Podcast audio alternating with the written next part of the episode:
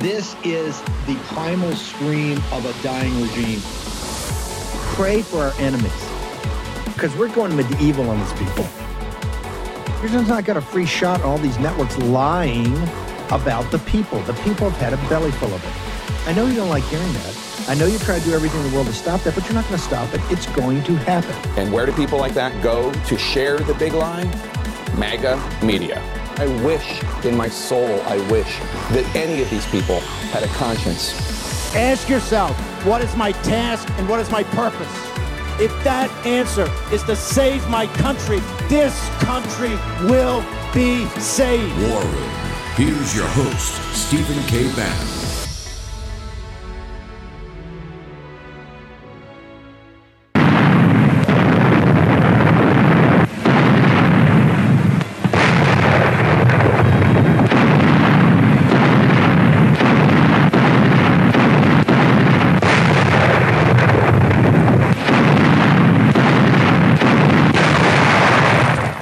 Hammer and sickle of the Soviet Union, slashing at Hitler's military arrogance, pounding the battered remains of his encircled divisions.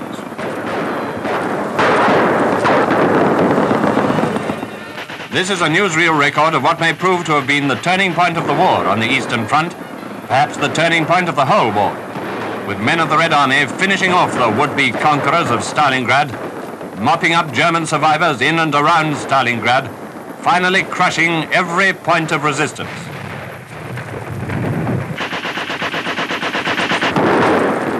Lieutenant General Batov greets General Rokossovsky and Marshal Voronov. Rokossovsky, the famous Don Front commander, Voronov representing the Soviet High Command.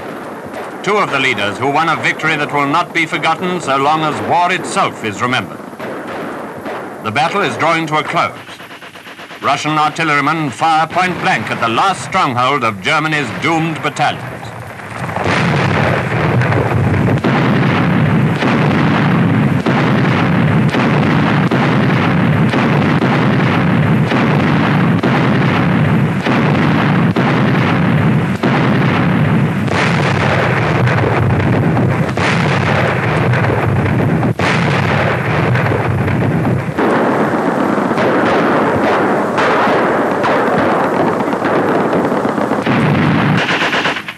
Hammer and sickle of the Red Army completely broke down the enemy's will to fight, and the Russians are reaping the reward of their gigantic efforts as at point after point, whole detachments of German troops give themselves up.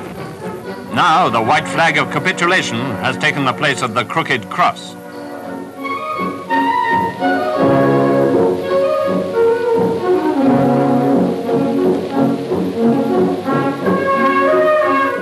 Survivors of a German army of over 300,000 officers and men have had enough. And that goes for the surviving German generals, too. Here they come. Lieutenant General von Daniel, commander of the 376th Infantry Division, surrenders with what's left of his force.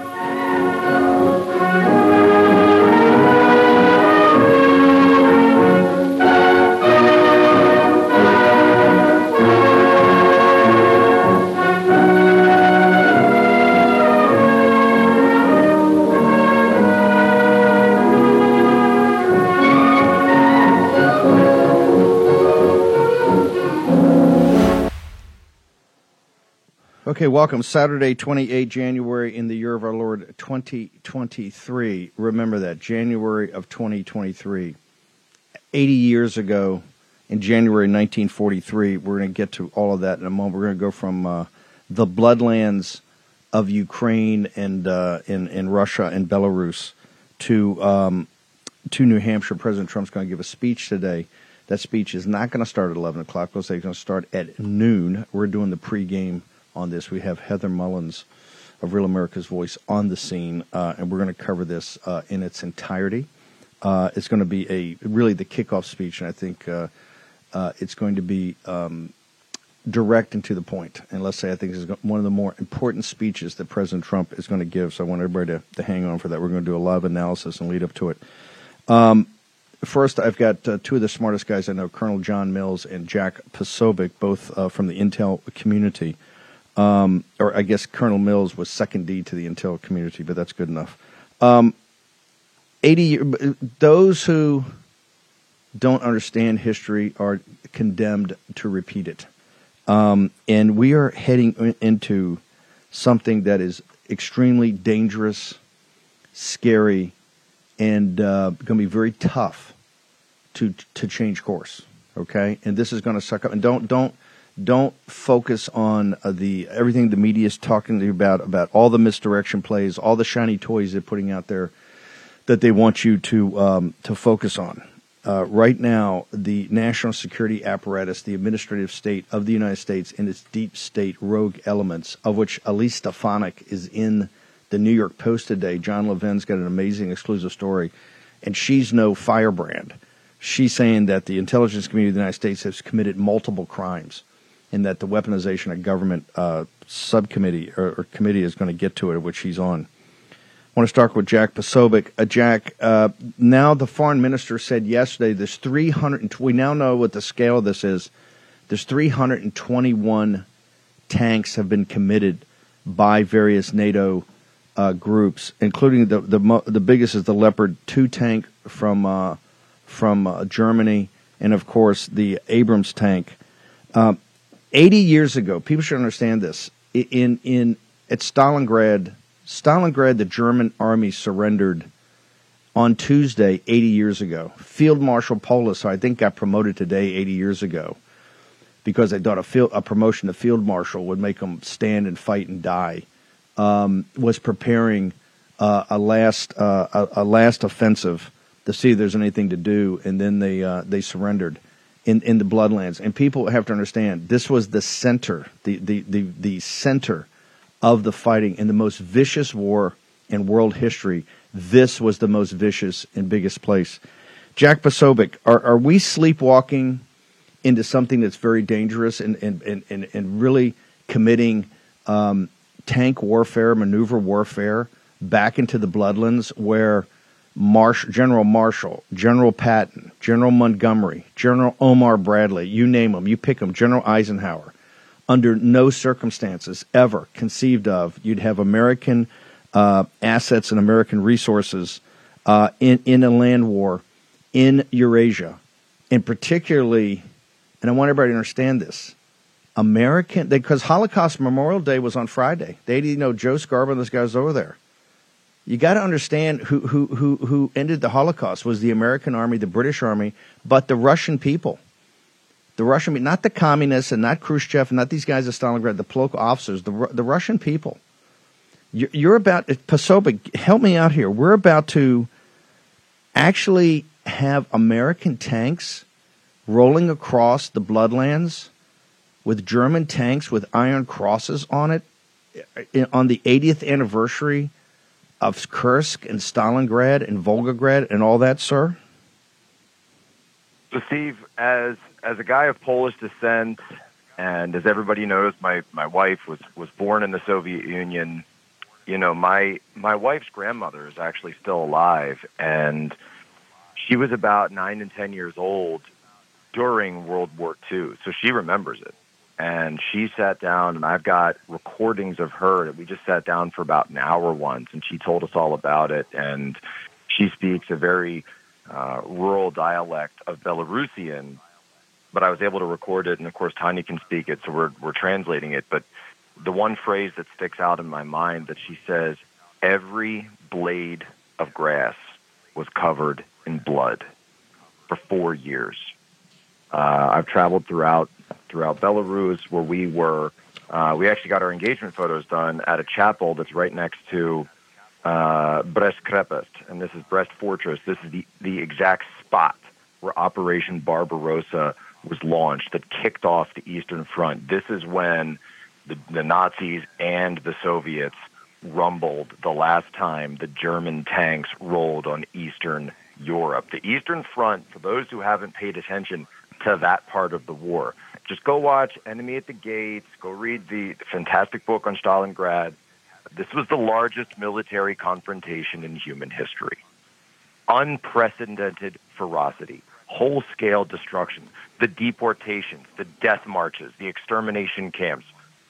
And when you hear, you say that to any Eastern European, that the German tanks are coming again, that sends it's it's like a lightning bolt through your backside, right through your spine, to say it's it's opening up again because there are people that are still alive today, like my wife's grandmother, my children's great grandmother, that lived through the death of 30 million soldiers and civilians just on the Eastern Front. This is something that what that does to a people, to a culture, to a country, to an area that is completely unforgettable. The pogroms, the ghettos, all of it. That's what that's what it conjures back up when you talk about Germantown. I don't know if they still have the Iron Crosses on there, but this this loss of life, the starvation, the exposure, the massacres that took place. And you mentioned, of course, we just had the anniversary of the liberation of Auschwitz in Polish Oswiecim. Uh, this, this, this all happening at the same time. This is all happening at the same time, and that is why that some of these areas, like you, you hear the same the same words again, the same names. Uh, the the Battle of Azov, the Battle of Kharkov, the Battle of the Dnieper, the Battle of Kiev, uh, the Battle of of Kursk, right? The Battle of Donbass, the Second Battle of Donbass. These are the exact same areas that were fought over in that war. And for the people of this this area, they are galvanized now. They are galvanized about this thing because what it looks like is that NATO has declared war on Russia. And look, I've got two little kids. I don't want to get into who started it. I want to find out how we don't reopen the Eastern Front because, Steve, there is a big difference between 80 years ago and today. You know what that difference is? That difference is nuclear weapons. And the fact that President Trump is giving a speech today, I think, is no coincidence, right? There are no conspiracies, but there are coincidences. And I think that President Trump is one of the only people on the world stage right now calling for peace because he understands the briefing that comes when you understand the escalation with a nuclear power. Uh, by the way, President Trump's speech today is going to have a uh, is going to have a uh, I think a big part about uh, about the Ukraine war, and President Trump is the only uh, person of any stature that can be a peacemaker in being a deal maker. Um, you know, people in the United States think that, particularly younger generation, think that uh, the whole World War II is Pearl Harbor, Normandy, and the Holocaust. Okay, uh, our involvement and uh, the the bravery and valor of the greatest generation is unquestionable, and what they did from Guadalcanal to to Saipan to Guam to the island hopping, uh, what they did, uh, the Eighth Air Corps. In fact, today, 80 years ago today, they were unloading in precision daylight bombing, the most dangerous of all, over the industrial base of the Ruhr.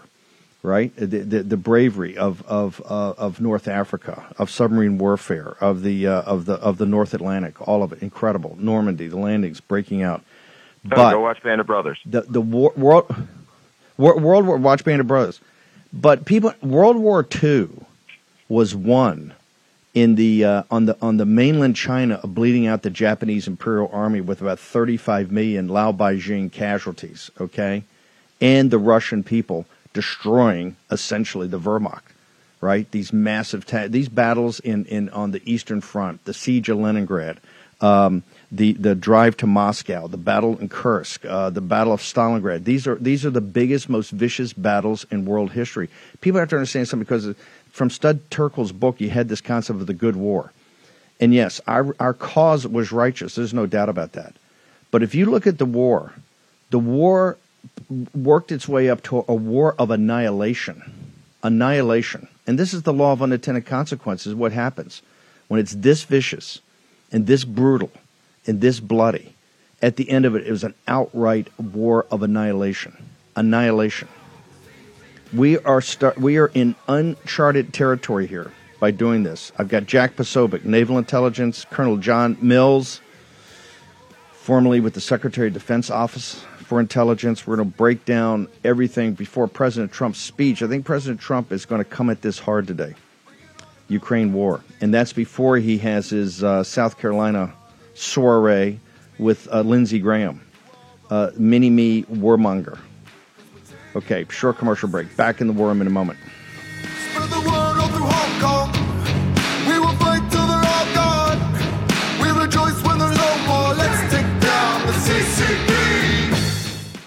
In my younger days, I was a naval officer on a destroyer. In fact, I was the A gang officer in charge of all the engineering systems that were not main propulsion.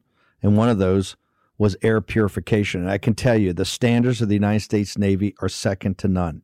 If all home air purifiers are the same, why did the U.S. Department of Defense select EnviroKlenz to protect and purify the air on board our Navy ships? Because EnviroKlenz advanced mineral technology goes beyond ordinary HEPA filters to destroy airborne illness causing cold and flu viruses, including COVID.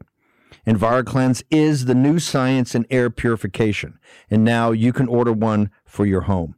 This is how you help stop colds and flus from taking your whole family down. This is how you destroy allergy inflaming toxins and mold from the air your family breathes. In fact, this hospital grade technology is so powerful that it promises far fewer colds and allergies and better sleep. Visit ekpure.com. That's ekpure.com and use the code STEVE for 10% off your EnviroKlenz home purification unit you also receive a free air quality monitor plus fast free shipping. That's a $150 savings right there. That's ekpure.com code Steve. ekpure.com code Steve.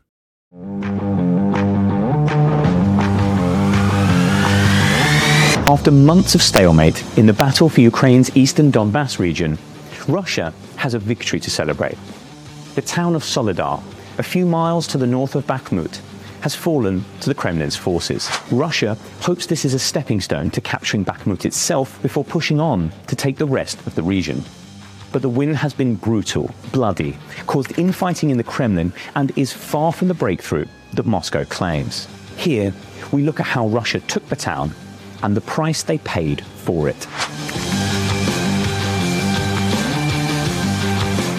Soledar is a small town in eastern Ukraine, about seven miles north of the key crossroads city of Bakhmut. It is located in Donetsk Oblast, one of four Ukrainian regions that Putin has claimed as his own and vowed to capture. Heavy fighting has been going on there since August, with Russia unable to break through Ukraine's defenses for months. But on January 12th, the Kremlin's commanders claimed the town as their own. The win moved the front line forwards just a few miles, but was celebrated in victory starved Moscow as evidence that everything is going according to Putin's master plan. But the advance has come at a huge cost. 20,000 Russian troops may have been killed fighting in Soledar and Bakhmut, according to one of President Zelensky's advisors. Conditions on the battlefield have been described as hellish, reminiscent of the darkest days of the First World War. Almost all trees and buildings have been destroyed, meaning Ukrainian troops were dug into trenches for protection. They were subjected day and night to withering artillery fire before Russian troops charged forward in an attempt to overrun their lines. Ukrainian officials describe soldiers running around and over the bodies of their dead comrades in hopeless attacks. Autumn rains reduced the battlefield to a muddy quagmire reminiscent of Passchendaele, while winter brought temperatures down to minus 20 Celsius.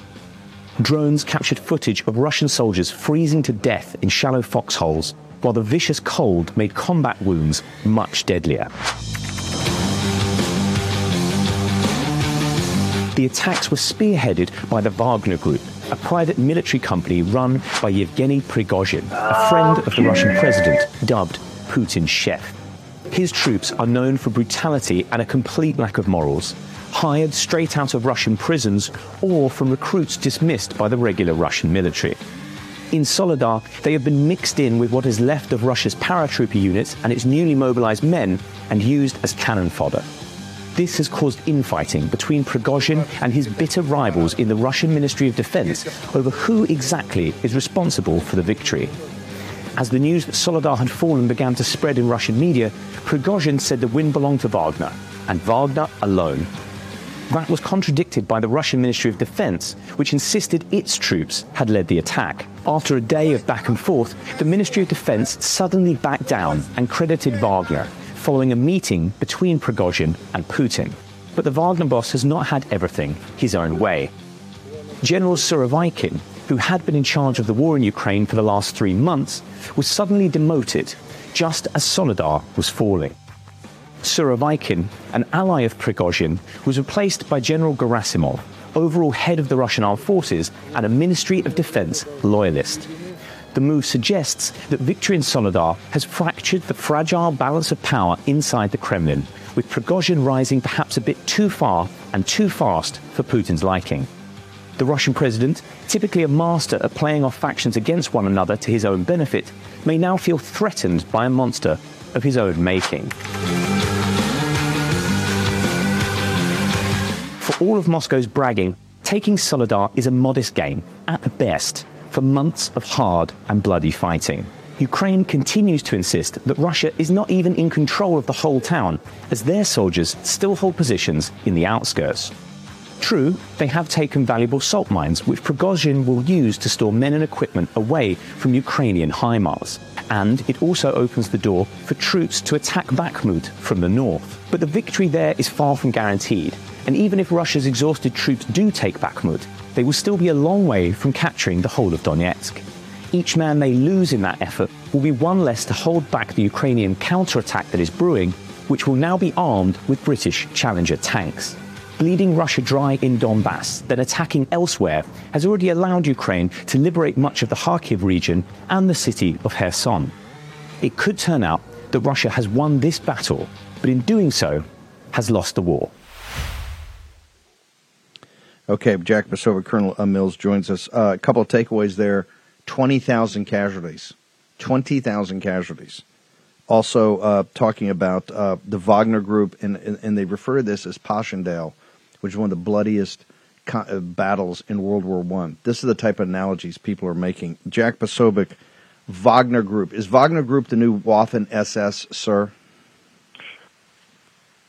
Well, Steve, of course, uh, you know we're listening to the British tabloid, extremely pro-Ukrainian version of events. So I, it wouldn't surprise me to see inflated numbers. It wouldn't surprise me to see, of course, uh, the UK has been, uh, has always been uh, viewing Russia as their ally or their greatest adversary since uh, really World War One. Even regardless of your, your, you know, the, the alliance during the time to go after Germany, they've always viewed this as part of the Great Game. So it doesn't surprise me that they're going to use numbers like that.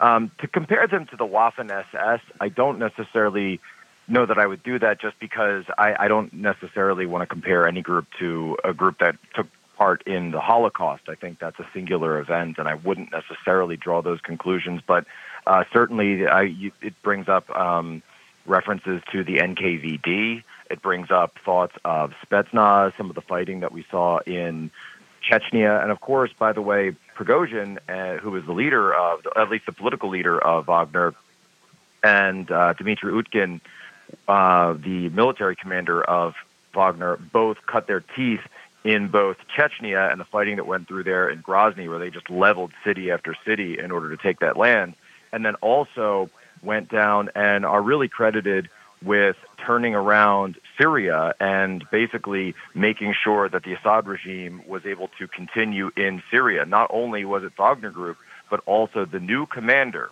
of the Russian Special Military Operation, Sergei Surovikin. He is the general that Putin sent to Syria back in 2015, 2016, when ISIS was really taking control of that area. Uh, it was he who was sent down in order to just completely level any ISIS stronghold, and that's exactly what he did. Surovikin is now, just a few months ago, I believe in October, was placed as the new leader of what they're calling the special military operation in Ukraine. And that's really when you saw this, dra- this dramatic pullback from Kherson across the Dnieper River. That's when you saw the pullback in, in Kharkov. That's where you see this, this new methodical, calculating approach boards, particularly, and they do mention this in, in the British tabloid piece that you just played, the, the four regions, the oblasts, that Putin specifically annexed. You're talking Kherson, Zaporizhia, uh, Lugansk, and Donetsk. Lugansk province has pretty much already been taken over by Russia. It's the other ones that are still outstanding. Those are the ones, and by the way, uh, some of those areas, some of those oblasts do extend to the other side of the Dnieper River. So when, when my brother and I were there in Nikolaev, we were very, very close to the um, to the western flank of Kherson at that point. By the way, Zaporizhia, But- but- that's but- the exact but- same area where they have that nuclear power plant. I, I know we. I know you. You got a punch, but I got to bring up the Americans. We had the head of the CIA there, Alexander Burns. We had the chairman of the Joint Chiefs. Then, then Austin went uh, went over to make the pitch to the to the NATO group. Uh, the Americans saying we're going to get you tanks. We're going to come in with Abrams tanks. In fact, we may take them away from the Taiwan, Taiwanese on the production line, has been reported by Politico. Uh, the Germans are going to bring the ones with the Iron Crosses on it, the, the Leopard twos. The British are going to give what the Challengers. We're going to, and the foreign minister, some some guy leaked yesterday, it's 321 battle tanks. But we want you to change your strategy. What we want to do is going to maneuver combined arms warfare, the most complicated in the world. And by the way, we're going to throw some F-16 jets in there too, right, and long range missiles. But we want you to pivot because they're backing this fantasy about go back and take pivot south and go take Crimea. Sevastopol and Yalta, go take Crimea. And why, while we're at it, why don't we swing by Odessa? Jack Posobiec, in, in the escalation of this conflict for it to spin out of control, is anything more dangerous than that for the Americans uh, to be pushing the Ukrainians to do this, sir? Uh, that that that's a suicide run. The Russians are never going to give up Crimea. They they certainly would never consider giving that up. That is their warm water port in the Black Sea. That is the area you just mentioned. That's where the Yalta conference took place. That this is some of the area. This this is the the land that they took back from the Ottomans. Uh, they are never going to give up Crimea. They will. Putin has said in in no unequivocal terms that he will go nuclear if it looks like Crimea will fall. He's basically driven that line, and you saw the response when the Crimea bridge was attacked. He just uh, rained down uh, cruise missiles all across Ukraine after this. What you're also seeing, though, Steve, is this idea that we're going to demilitarize ourselves. We're going to demilitarize any possible defense or any credible deterrence we'd have vis-a-vis the Taiwan Strait and Taiwan Island in order to make sure that our interests, which I'm, I'm still trying to figure out what exactly America's interests are in those in what I just mentioned, Kherson, Zaporizhia, Lugansk, and Donetsk, which I'm sure if you walked up and down the street in any American city, people wouldn't be able to find on the map. Uh, why it is that we're demilitarizing ourselves. By the way, um, if you go look at Reuters, they got the piece up: American arms sales up 49 percent the exports in 2022. So, of course, there's obviously a financial incentive here as well. Jack, I know you got to bounce. How do people get to Human Events Daily? Uh, Charlie's going to come out with something special over the weekend. We've got about 30 seconds. How do people get to all your content over the weekend till you back live? Yeah, Human on, Events on, uh, Daily. We've got a huge special up tomorrow all about what we call the Singapore option, the return of corporal punishment. Why is it that when Singapore took crime seriously, they were able to clean up their land and Lee Kuan Yew was able to turn it into one of the shining cities in the world? Uh, Jack Posobiec, thank you for your analysis. Appreciate you taking time away from the family. Thank Tanya uh, for all her Thanks, input Steve. and family's input about what's going on. Okay, Colonel uh, Mills is going to join us. Bergquam's down in uh, the Darien Gap. The charnel house of the Bloodlands. Unbelievable. The only way it stops is President Trump. And this audience has to have his back. Today in New Hampshire. All next in the War Room.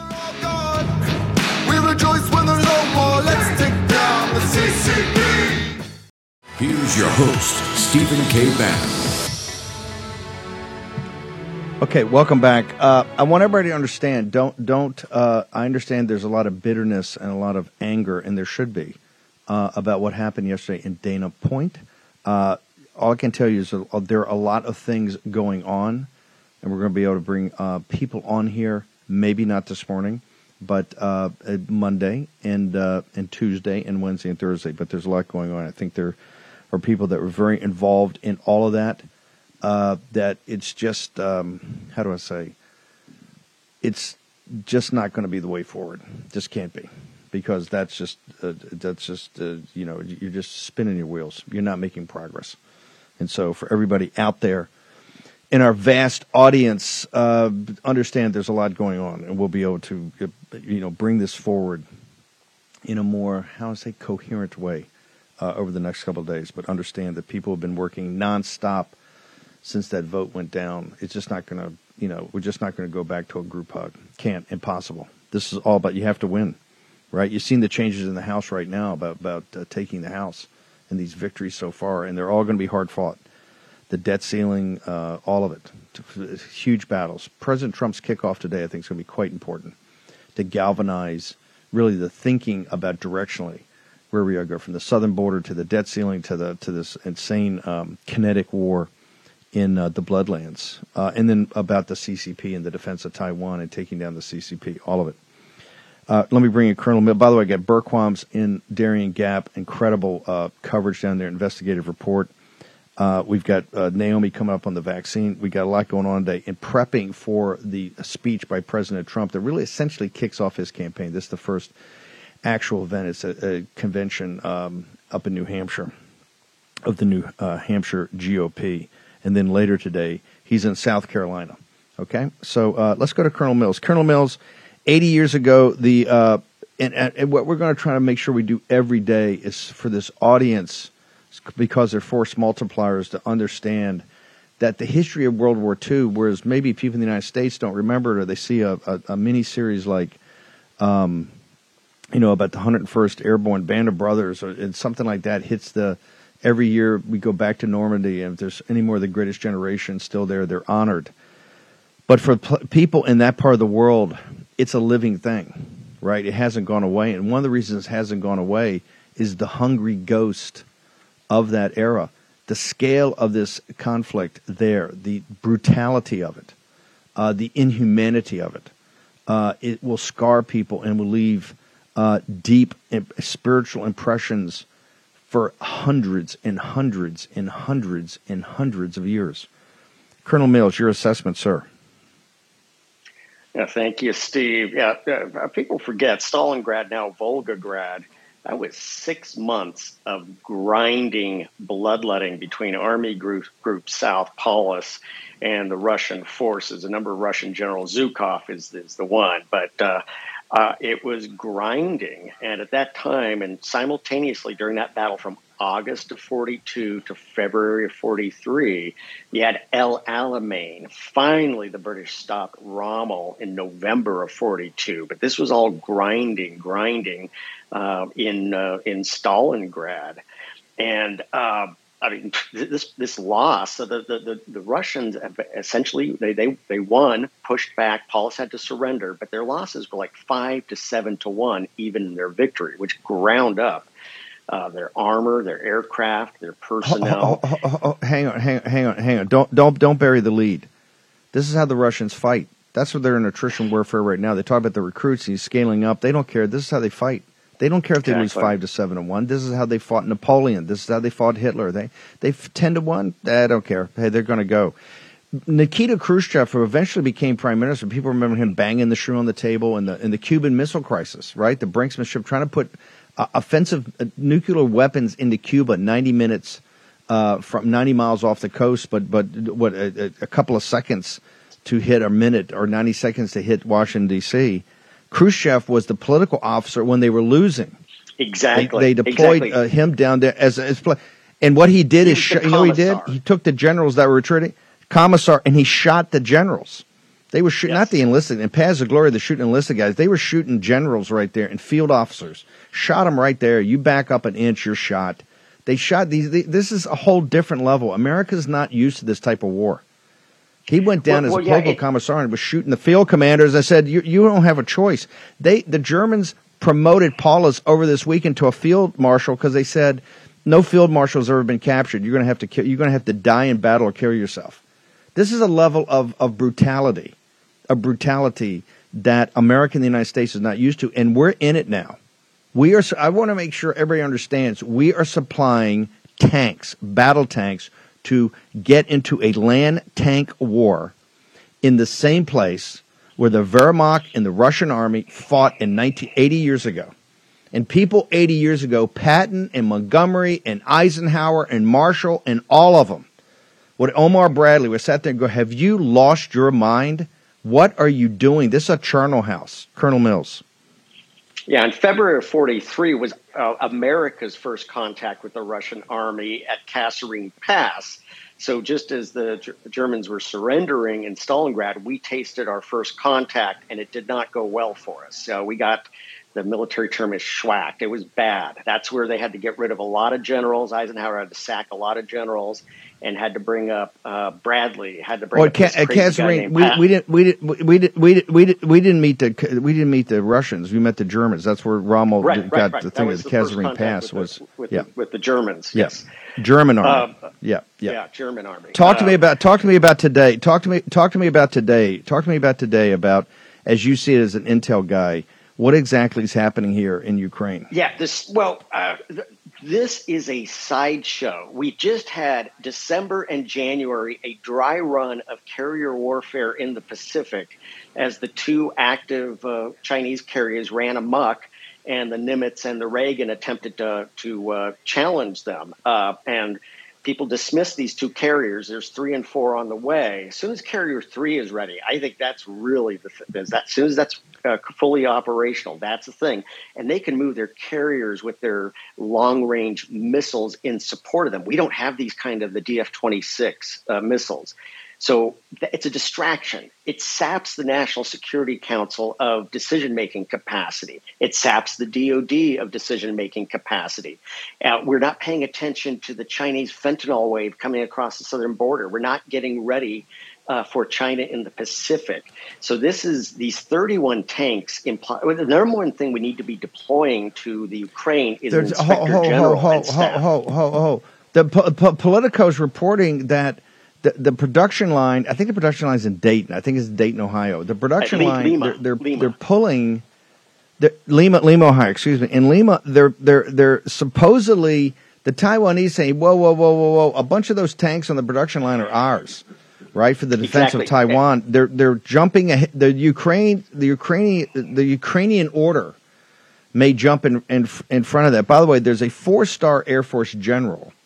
That's NBC News. If, if Denver can put that up, he's telling his he's telling his uh, his uh, his commanders, we're going to be in a shooting war with the Chinese Communist Party in Taiwan no later than NLT 2025. Get ready, and we're going to take quote unquote shots to the head. Okay, uh, uh, for the Air Force, they're already getting ready for this kinetic war, a kinetic war with the Chinese Communist Party over Taiwan. Colonel Mills.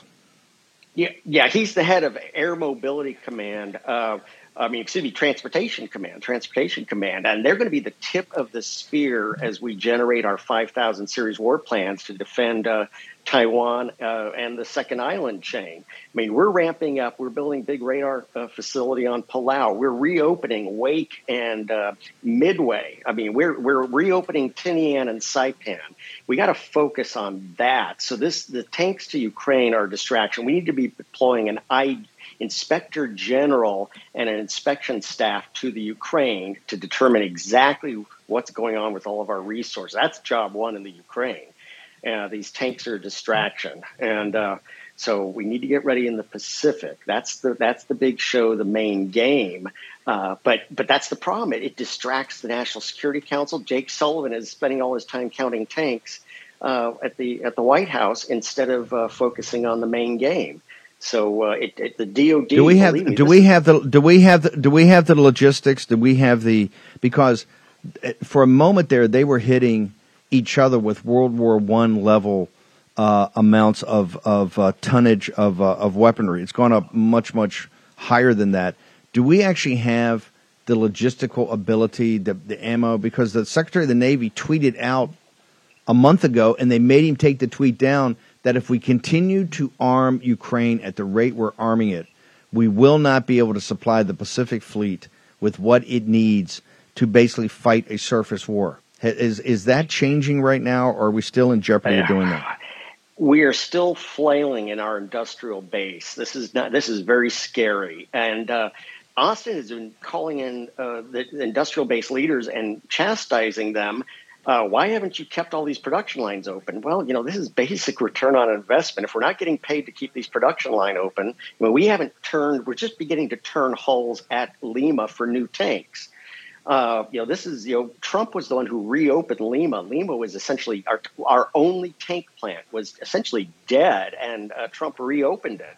uh, and those 108 M1A2s that are minus the depleted uranium armor. Uh, you know, I've called up state several times. State Department says call up the, the, Taiwanese embassy. I'm trying to get an exact status. I fought hard for those tanks. The Taiwanese have always wanted those tanks. They're very important. The Taiwanese have spiked their budget upwards. The Japanese have spiked their budget upwards. But our industrial base, it's all about HIMARS. It, it's about Javelin. It's about Stinger. It's about Patriot. It's about 155 millimeter artillery ammunition. We are depleting our stocks, and our industrial base has not ramped up can, yet. Can, can, can, can, can we? We got to bounce, but can we uh, deploy Abrams tanks in there without putting American log- logisticians, no. uh, maintenance? It, supply this, this training. Is, is, there any way the American yeah, this, American American combat troops will have to go into into Ukraine, sir? this is the lie is it, it implies advanced force operations which means oh, oh, that's boots on the ground army of northern virginia et cetera et cetera that means trainers that means logisticians it means a commitment and a distraction it means the nsc is looking to the right when they should be looking to the left i'm sorry this is it's it's a huge the joint staff is probably ramping up they're probably bringing in reservists to to for, more fully man yeah. the joint staff and the service staffs. It's a distraction. Everybody's looking that direction yeah. when we're supposed to be looking this direction. John, how do uh, Colonel Mills? How do they get to your book? How do they get to all your writings uh, and all your content, sir? Yeah, thank you, Steve. The nationwillfollow.com, the nationwillfollow.com, prefaced by Stephen K. Bannon uh, how people were, my colleagues were spying on Trump and getting in front of the Durham investigation. The nationwillfollow.com, Colonel Rhett John on Gettr, Colonel Rhett John on Gettr and Truth. You read this, and then you'll it'll make sense about when Elise Stefanik, who's no fire breather, sits there and goes, "The intelligence community has committed crimes." That's plural. Okay, uh, Colonel Mills, thank you. We're going to take a short commercial break. We're going to go to the Darien Gap. We've got uh, Ben uh, Bergquam also, more analysis about uh, about New Hampshire today. President Trump kicks off his really kicks off today uh, the 2024 race. He's going to New Hampshire, the first state that he won back in uh, what back in 16. Going to give a speech to a convention up there of uh, Republicans. Then he heads to South Carolina. He'll give a smaller event for basically his leadership team. But he's laying out today's speech will be all policy, probably 20 minutes long, 30 minutes long, but it will be all policy. And he'll be coming at the administrative state and the elites and the globalists, all of it, today from New Hampshire. We're doing the pregame right here in the War Room.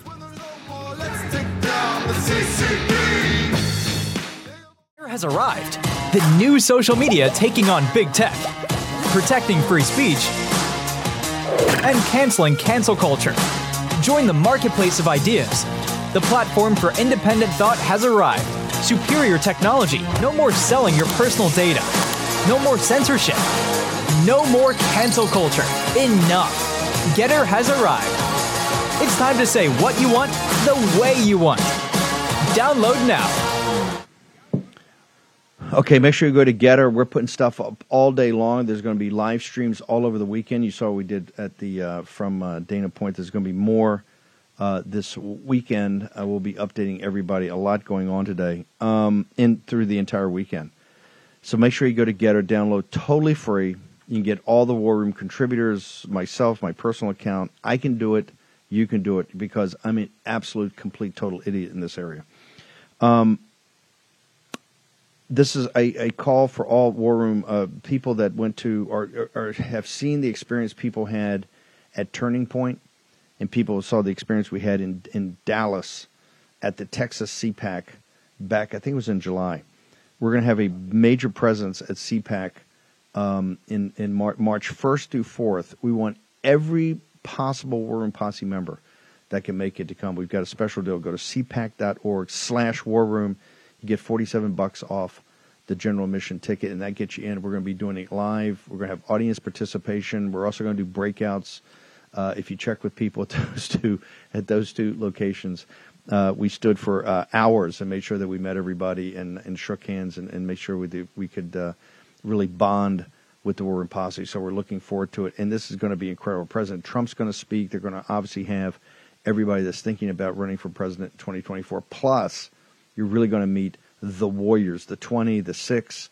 They're all going to be there. Hopefully, most of them will be coming by and doing the show to the degree we can fit it in. Uh, I think Charlie's going to do the show live. Posobiec will be there. It's going to be incre- incredible. Uh, I think Grant's going to be there. I think the morning show is going to be there. Ed and the crew. So it's going to be all the Real America Voice family, uh, and of course the War Room and the War Room Posse. So go to cpac.org slash War Room. You do not want to miss this one. Um, I want to bring in Bergquam. Bergquam, uh, Ben, you guys have been doing incredible. We got about it's about a four and a half minute. I'm going to end this segment in this hour with this incredible package we have from Bergquam and Oscar. Uh, then in the next hour, we're going to come back live. We're going to do the entire run up to the New Hampshire speech. Then we're going to go live to President Trump's speech, and we're going to stick around and do a little post game analysis before Wayne Allen Root. Uh, 30 seconds, Ben. What are people about to see? Tee this package up. This is the reality of what's going on down in the Darien Gap. Is uh, the mainstream media, as the New York Times, blame it on climate change and in the COVID uh, lockdowns and everything else that they caused. By the way, this is the reality of it. It's their fault. They're doing it. All of this is being driven by the left, and this is the human misery that they're causing. As we're heading out, we see the same group stuck here, waiting to figure out what to do. Ask them what happened to their guide. Ah, ¿Qué les pasó con el guía? ¿Traían guía? Guy. Qu'est-ce qui passe avec Guy, monsieur? Guy, ne le Guy, pas le Guy. No guide? No. They're saying they're saying they They don't want to talk Yeah, about it, but it's just Okay. they don't have it. Yeah.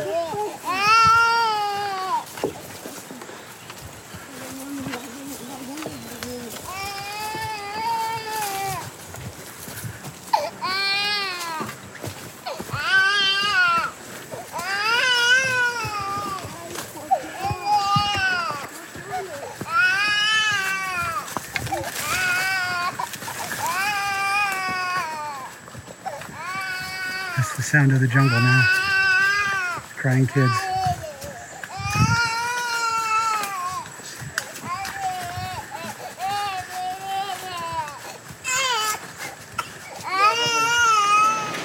Ten days that kid's been in the jungle. Ten days.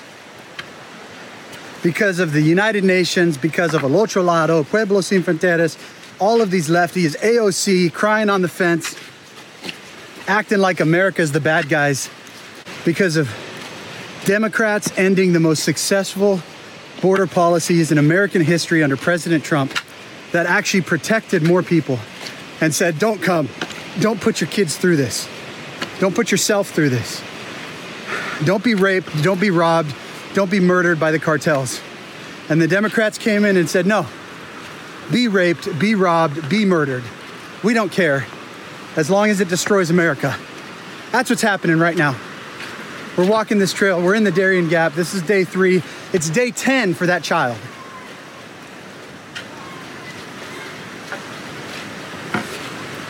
Makes me sick.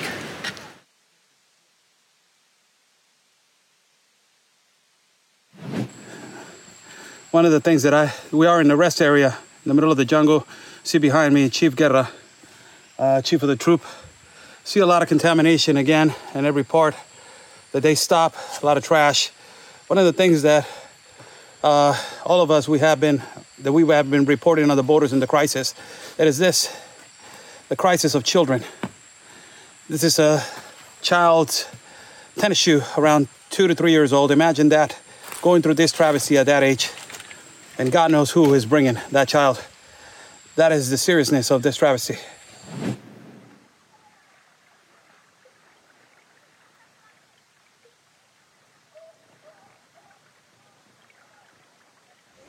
Looks like we caught up with another group, all Haitians. So, what we've seen so far on this trip are almost exclusively Haitians, Africans, and Chinese. You have some Ecuador, people from Ecuador, have some other, uh, a lot of Venezuelans too, but there's a new Haitian wave coming. Biden, the message is spreading. They all know America is open.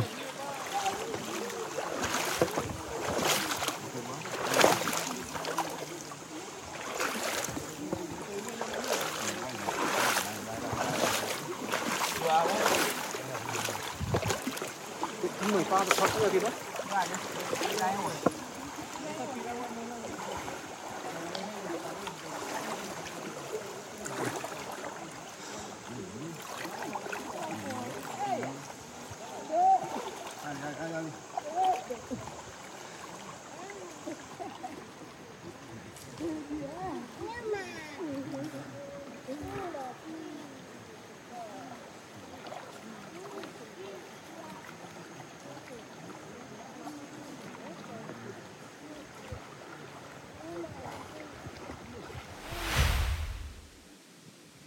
Okay, you just saw the incredible Ben Bergquam, Oscar Blue Ramirez. We're going to take a short commercial break. Back in 90 seconds. So hang on. We're going to do. We're doing the pregame of the, this amazing New Hampshire speech by President Donald J. Trump. We're going to be back in the war room in just a moment. We will fight till they're all gone. We rejoice when there's no more. Let's take down the CCP. War Room Posse, you already know free speech is under constant attack by the swamp and their big tech allies. They resell your communications and personal data while lecturing and laughing at you. I've got the solution. Unplugged Systems, a secure communications company, has an app suite you can install on any Android phone, including its own uncancelable app store, VPN, antivirus, and highly encrypted messenger better than Wickr, Signal, Telegram, or anything else. None of your message or VPN traffic is stored, analyzed, or sold. Claim your security for only $10 a month. Go to their website, unplugged.com. That's unplugged.com slash war room to install the Unplugged suite. It's secure, it's private, it's the way we stay connected and informed. Get it now. Take action, action, action. Use your agency. Folks, let me tell you about Solti. It's a company that makes a soft gel supplement rich in antioxidants to help people like you and me keep a healthy heart. While COVID gets all the headlines, it's important to realize that heart disease kills nearly 700,000 Americans every year. Yes, heart disease is the number one killer every year, year in and year out. Heart disease builds over time. Hypertension, high blood pressure, bad cholesterol, diabetes, all of it affects our heart. A healthy heart is key to being energetic as we get older. It is never too early to take care of your heart. You see, heart disease sneaks up on us. You can start in your 30s, and when this happens, you're at serious risk by the time you turn 60. If you want to take care of your heart and those you care about, please go to warroomhealth.com. That's warroomhealth.com. All one word, warroomhealth.com. Use the code WARROOM at checkout to save 67% of your first shipment. That's code WARROOM at checkout to save 67%. And do it again. War Room Health, all one word, warroomhealth.com. Go there today. You need, if you're going to be part of the posse, you need a strong heart. You need a lion's heart. How we're going to do that is with Salty. Go there, do it today. Check it out.